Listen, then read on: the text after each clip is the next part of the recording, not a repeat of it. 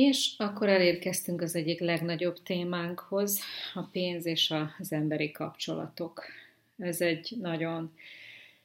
aktuális és sokak számára nagy kérdőjel, hogy hogyan is kezelj bizonyos dolgokat a pénzzel kapcsolatban. És sajnos a házasságban is, a párkapcsolatban is ugye a pénzügyi dolgok azok a legnagyobb konfliktus forrás sokszor, vagy azért, mert sok van, vagy azért, mert nincs, de az, hogy két ember hogy áll a pénzhez egy párkapcsolatban, vagy hogyan kezelem a gyermekemet, pénz, hogyan oktatom neki, hogyan tanítom meg, hogy hogyan bánjon a pénzzel, vagy hogyan kezeljem a rokonaimat, akik támogatásért állnak állandóan sorba és szívják a véremet, ez egy nagyon aktuális kérdés, és ez ezek a témák vetődnek fel a legtöbbször a, a pénztudatosság tréningeken is, ezért foglalom össze most így hanganyagba, hogy egyszer össze legyen szedve minden olyan aktuális kérdés, ami felvetődött, hogy mindenki mindenről tudhasson. Először is a párkapcsolatban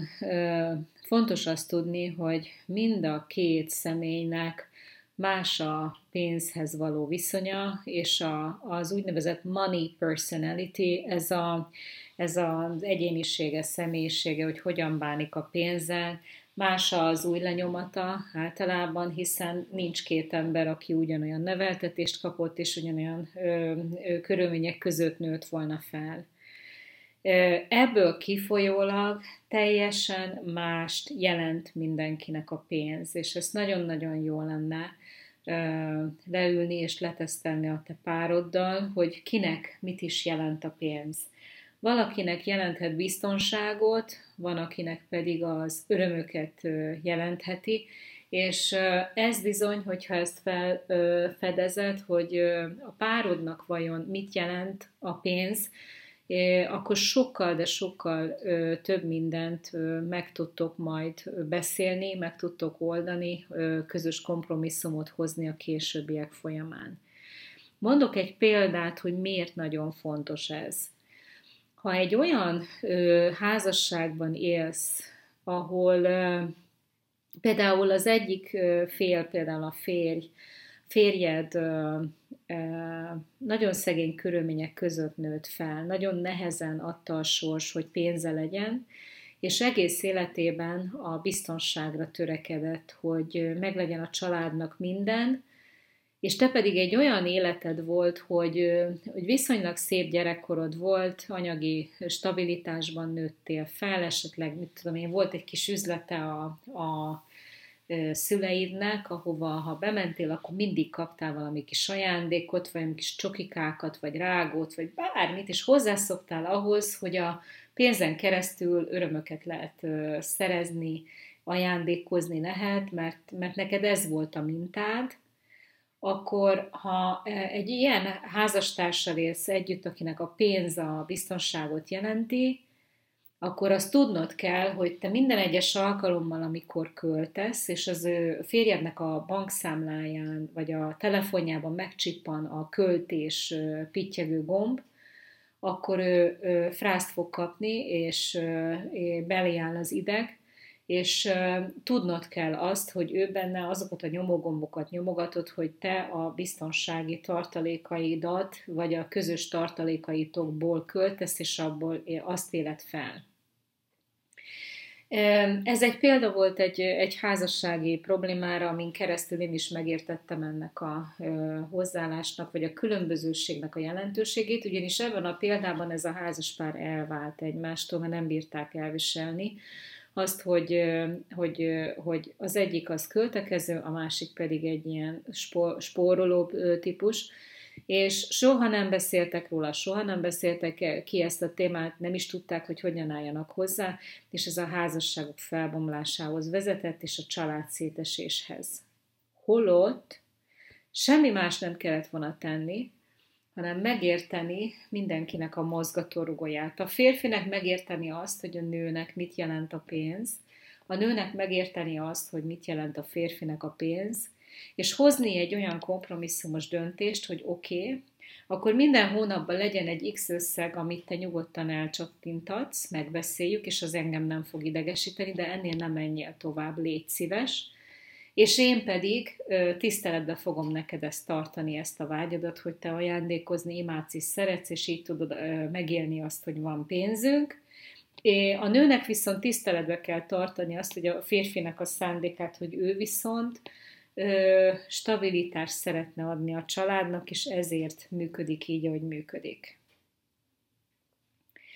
Ami segítségedre lehet ebbe a beszélgetésbe, az az, hogy négyféle ö, ö, személyiségtípust különböztetünk meg a pénzzel kapcsolatban. Az egyik az, aki spórolós, nagyon spórolós, a másik az, aki költekezős, a harmadik az, aki halogatós, és a negyedik pedig a szerzetes. Azzal szoktunk játszani a tréningeken, hogy összeszedjük pro és kontra, hogy mi az előnye és hátránya ezeknek a személyiségjegyeknek a pénzzel kapcsolatban, amit szeretném, hogyha te is összegyűjtenél magadnak itt most a munkafüzetben, és adnék rá erre egy kis időt, hogy gondold végig, hogy mi az előnye és mi a hátránya minden egyes típusnak. A költekezőst és a spórolós szerintem te is tudod. A halogató az a típus, aki, aki tudja halogatni a kifizetéseit, a számláit, nem vesz tudomást, annyira nem vesz tudomást, de tudja, hogy van, de valahogy megoldja, mindig teremt rá újabb lehetőséget, lehet, hogy késve, vagy kicsit olyan trehányabb módon, de azért, azért így úgy, úgy, úgy csinálhatja, csinálgatja a dolgokat, és a szerzetes pedig az, aki abszolút nem akar tudomást venni a pénzről. Hát főleg a nők szoktak ilyen szerzetesbe beleállni, akkor, amikor van egy stabil, biztos hátterük, a férfi, és olyan szinten nem vesznek tudomást a pénzről, hogy azt sem tudják, hogy milyen bankszámlák vannak, és csak akkor éri őket a meglepetés, amikor a férfi tudom én, gazdaságilag történik valami, ami miatt megszűnik ez a, az állapot, és, és esetleg a férfit lekapcsolják, vagy a férfi már nincs mellettük, és azt sem tudják, hogy hol van az előre. Úgyhogy kérlek most egy picit időzzel azon, hogy írd föl magadnak, hogy mi az előnye, meg mi a hátránya minden ember típusnak, ez csak azért fontos, hogy te is be tud azonosítani, hogy hány százalékban melyikhez tartozol.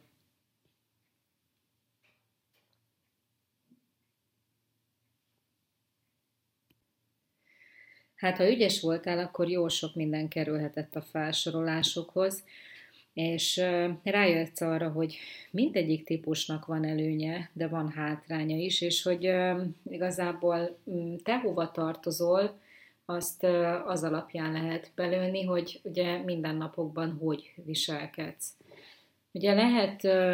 azt mondani, hogy a költekezős ember az hú de hú de rossz, hogy ezt csinálja, Viszont benne meg van egy olyan felszabadultság és egy olyan merészség, hogy ő, ő, ő, bátran meri ezt a költekezést csinálni. Sokszor még ö, olyanok sem merik csinálni, akinek tényleg van pénze, és ez egy marha jó érzés egyébként megélni, amikor szabadon mered költeni, és tudod élvezni a pénzedet. Tehát lehet, hogy van rossz oldal a költekezőnek, hogy túl sokat költ, viszont az, az egy irigylésre méltó dolog, hogy ő meri élvezni a pénzét.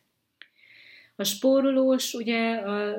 őt, őt, őt irigyeljük azért, hogyha ő nagyon gazdálkodik, viszont a hátránya meg az, hogy iszonyatos keretek között is limitált a valóságot. Tehát, hogy olyan félelemben élnek a spórolós emberek, hogy állandóan azon rettegnek, hogy mi lesz a ö, holnap, és így nem lehet többet teremteni, így nem lehet tágítani a valóságon, hogy állandóan ebbe a szűkségben vagy gondolatilag és ö, megengedésben és áll, tehát szükségből nem lehet teremteni többet, ezt azért jó, hogyha tudod. Tehát érdemes azért egy picit ez alapján átgondolni, hogy te hol tartasz, és elindulni egy másfajta irányba tudatosan, ahhoz, hogy picit nyitogatni tud a határaidat, és be tudj engedni egy kicsit nagyobb bőrséget. A halogató is egy káros tulajdonság, mert nyilván nincsenek befizetve a számlák időbe, vagy ha az adósságodat nem rendezed időben, Viszont, viszont van ennek egy olyan oldala, hogy iszonyatosan nagy pozitivitás lehet benne, hogy úgy is megoldja valahogy. Tehát az a, az a, az a bármit megoldok hozzáállás, hogy, és valahogy megtörténté teszik ezek az emberek a dolgokat, tehát mégiscsak működik az élet, még úgy is, hogyha nem feszülnek annyira rá, mint a spórolósok. Hát a szerzetessel egy kicsit gáz van pénz szempontjából, mert hogy, mert hogy ő aztán a, a teljesen nem veszi tudomásul, hogy mi a helyzet és mi a realitás, nem akar a pénzzel foglalkozni, és abszolút a, a lélek és a, az intellektuális világába el van. Sokszor van olyan, hogy párkapcsolatban van, aki szerzetes, van, aki pedig nagyon bele kell, hogy álljon, hogy ezt kompenzálja. Ezekkel is lehet nyilván beszélni, lehet megértetni dolgokat és fejleszteni, mm, de ilyenkor a párra hárul a, feladat, hogy akkor ez hogy is fog megoldódni. Most nem az a lényeg, hogy egy kategóriába beleesel el, hanem az a lényeg, hogy, hogy mi az, amit szeretnél megélni, hogyan szeretnéd jobban csinálni, és lehet közeledni egy másik kategóriához, hogyha tudatosan fejleszted magad ebből a szempontból. De a másik fontos dolog, amiért én ezt a, ezt a fajta money personality-t, ezt a személyiségjegyeket felsoroltam, hogyha élettársad van, ha párod van, akkor ezt tisztázzátok, hogy ki melyikbe tartozik, értsd meg az ő mozgatórugóit, ő is értsen meg téged, és hozzatok egy olyan arany középutat, ahol a pénzzel kapcsolatban van konszenzus, ahol, ahol ő is megérti azt, hogy te, te rád milyen hatással van, te is rá megérted, és akkor hoztok egy olyan konszenzust, hogy ez semmiképpen ne legyen olyan durva konfliktus forrás, mint ami eddig volt. Abban az esetben, hogyha egy olyan partnered van, aki teljes mértékben felelősséget vállal a pénzügyi dolgok menedzseléséért, és te nőként happy, boldogan azt mondod, hogy ó, persze, persze, te jobban értesz hozzá, és nekem ehhez nem is kell értenem, akkor fennállhat az a veszély, hogy ugye egyedül dönt mindenben, a közös vagyonotokban, és egyedül viszi a vására a közös vagyonotokat, fennállhat az az esély, hogy, hogy rosszul dönt, és vagy, vagy mit tudom, megbízik valakiben, aki nem adja vissza a pénzt, és elég anyagilag elég kellemetlen helyzetbe kerültök. Nos, mit lehet ilyenkor tenni, hogyha, hogyha ez egyszer megismétlődött, akkor ugye elég nagy teher van a férfiakon, és valószínű, hogy benne is működik az a bűntudat, hogy úristen, mit tettem, tehát ő sem könnyedén, pláne a pénzügyi dolgokat a férfiak nagyon nem könnyedén veszik, és rámegy a, a mindenre, tehát ha pénzügyileg gondjaik vannak, akkor az mindenre rávetíti a hatását. Ezért én azt javaslom, hogy ezt úgy kezelt, hogy, hogy mindenképpen azt mondd el, hogy benned mit váltott ki, semmiképpen ne okoz benne még nagyobb bűntudatot, és ne okold őt semmiért, viszont én már meghúznám a határt mindjárt az első ilyen ö, rossz döntésnél, és megkérném arra, hogy ossza meg velem is azt, hogy mi történik, egy. Kettő, meghúznám a határt abban, hogy hány százalékát, a közös pénzünknek a hány százalékával ö, ö, hazárdírozhat, befektetheti, csinálhat vállalkozást, de hogy tudjam azt, hogy ha, mint, mint ahogy a tőzsdénél is, hogy megvan szabva a ö, stop loss, és az azt jelenti, hogy alulról meg van húzva egy, egy, egy ö, alsó fal, hogy on, onnan alább már nem mehet a, a, az esése a, az árfolyamnak. Én azt már nem akarom. Tehát, hogy legyen azért egy biztonsági szelep beépítve, hogy mi az a mi az az összeg, amit a, a befektetésekre, illetve a kamat, a pénz működtetésére lehet fordítani, és, és azon belül ő, ő ezt nyugodtan mm, felvállalhatja, hogy ez az ő döntése legyen. A következő fontos téma itt a család és a barátok helyzet, hogy mi van akkor, amikor a te családod sikeresebb, nektek van pénzetek, ezt a család nagyon jól tudja, és ki is szeretné használni a lehetőséget,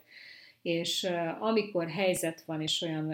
helyzetbe kerül valaki, akkor, akkor jelentkezik arra a támogatásért tőled, vagy tőletek. Hát ez egy feneketlen kút az a helyzet. Hogyha egyszer elkezdesz segíteni, akkor ez valószínűleg ez így is fog maradni, hogy továbbra is kérni fognak. Van, aki tud kérni, van, aki nem tud kérni. Most ebben én, én, hú, én nagyon-nagyon sok hibát követtem el, meg, meg, meg elszenvedtem is dolgokat vele kapcsolatban. Volt, aki, azt hiszem, hogy öt vagy hat barátság ment tönkre az miatt, mert kölcsön adtunk, mert mi jobban álltunk, és nem tudták visszaadni a pénzt, mert nem sikerült a vállalkozás, és ezért ezért eltávolodtak, de nem azért, mert nem szerettek, hanem ezt szégyelték magukat, és tudták, hogy adósok maradtak és ezért a barátság ment rá, úgyhogy én nálam ez már biztos, hogy nem működik, hogy én barátnak, pláne akit szeretek, annak pénzt adni semmiképpen nem, annál sokkal jobban szeretem őt is, el is magyarázom, hogy milyen gombokat nyomogat ezzel a kéréssel, és hogy ez egy abszolút nem nálam. Inkább segítek neki pénzt szerezni, vagy segítek neki a vállalkozás felépítésében, bármi másban, csak ne kelljen pénzt adni. Ez az én esetem, hogyha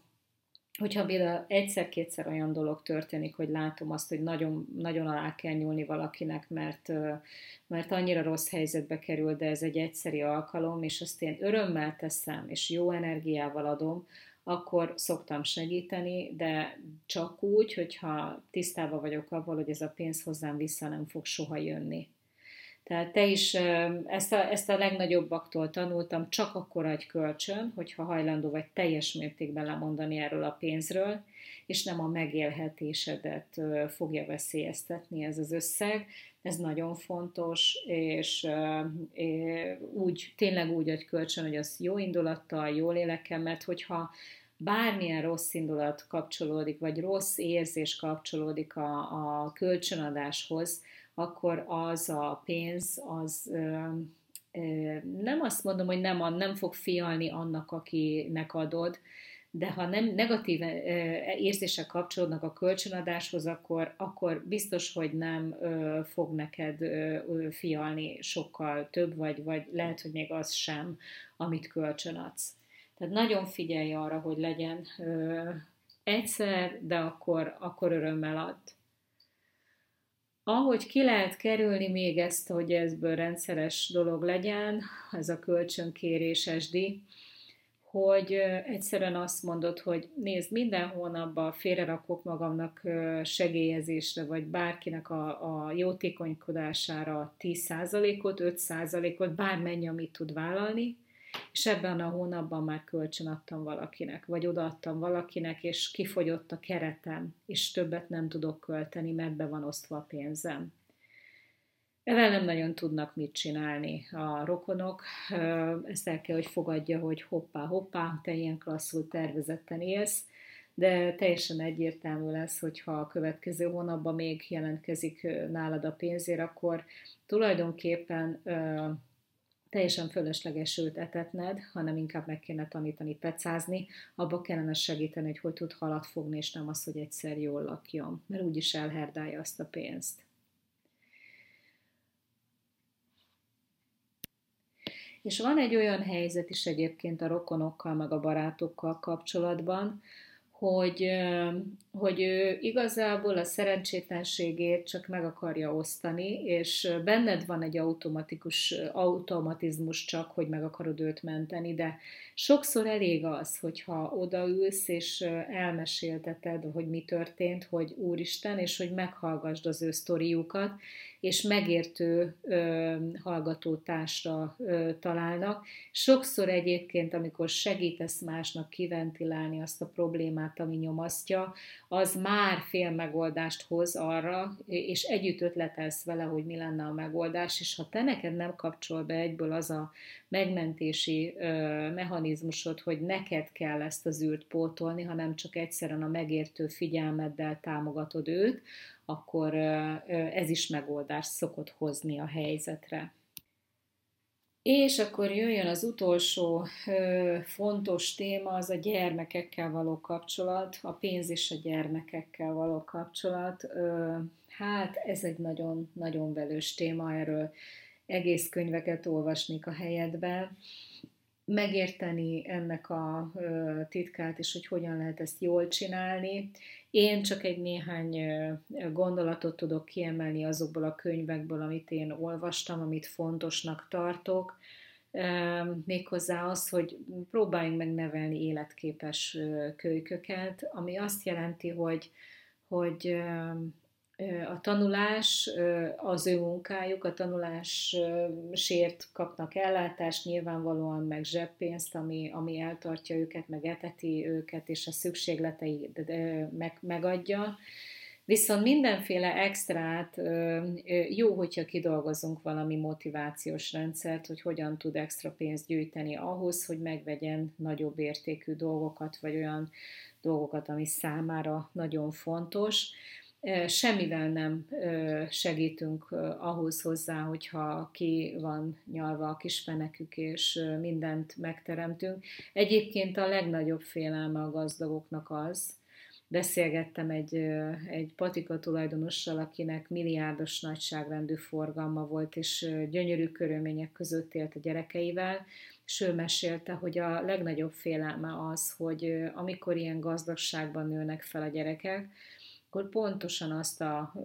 az automatizmust kapcsolja ki az élet, ami, amit, ő, amit mindenkiben benne volt, aki szegénységtudatban nőtt fel,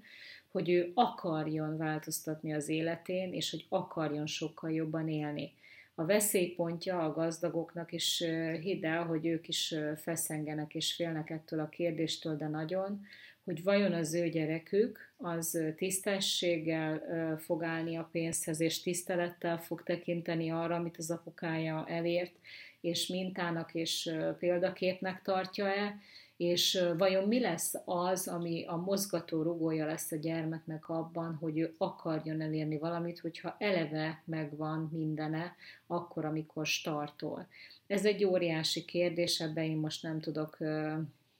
belemenni jobban, de hogy ez egy téma a gazdagoknál, az biztos. És hogy a legtöbb ilyen szétcsúszott gyerek ugye a gazdag családokban van, ahol idő nincs, de pénz az van a gyerekre, és pont a legfontosabb dolgot nem kapják meg a kölykök, az a figyelem, az az osztatlan figyelem és a törődés, ami abban a korban, amikor még kialakul a, a felnőtté válás korszakában nagyon fontos lenne.